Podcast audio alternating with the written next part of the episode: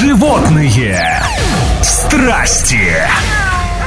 Привет всем, кто в ответе за тех, кого приручил. С вами Маша Сафонова.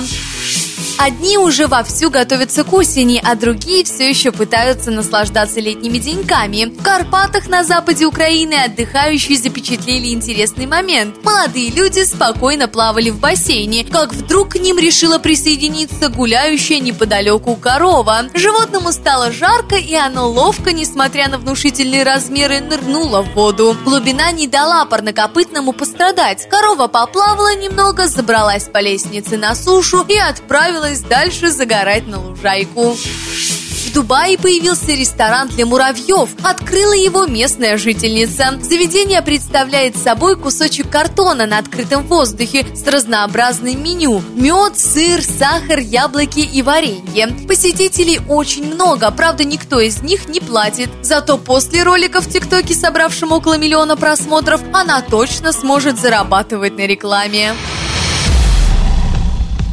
Животные страсти.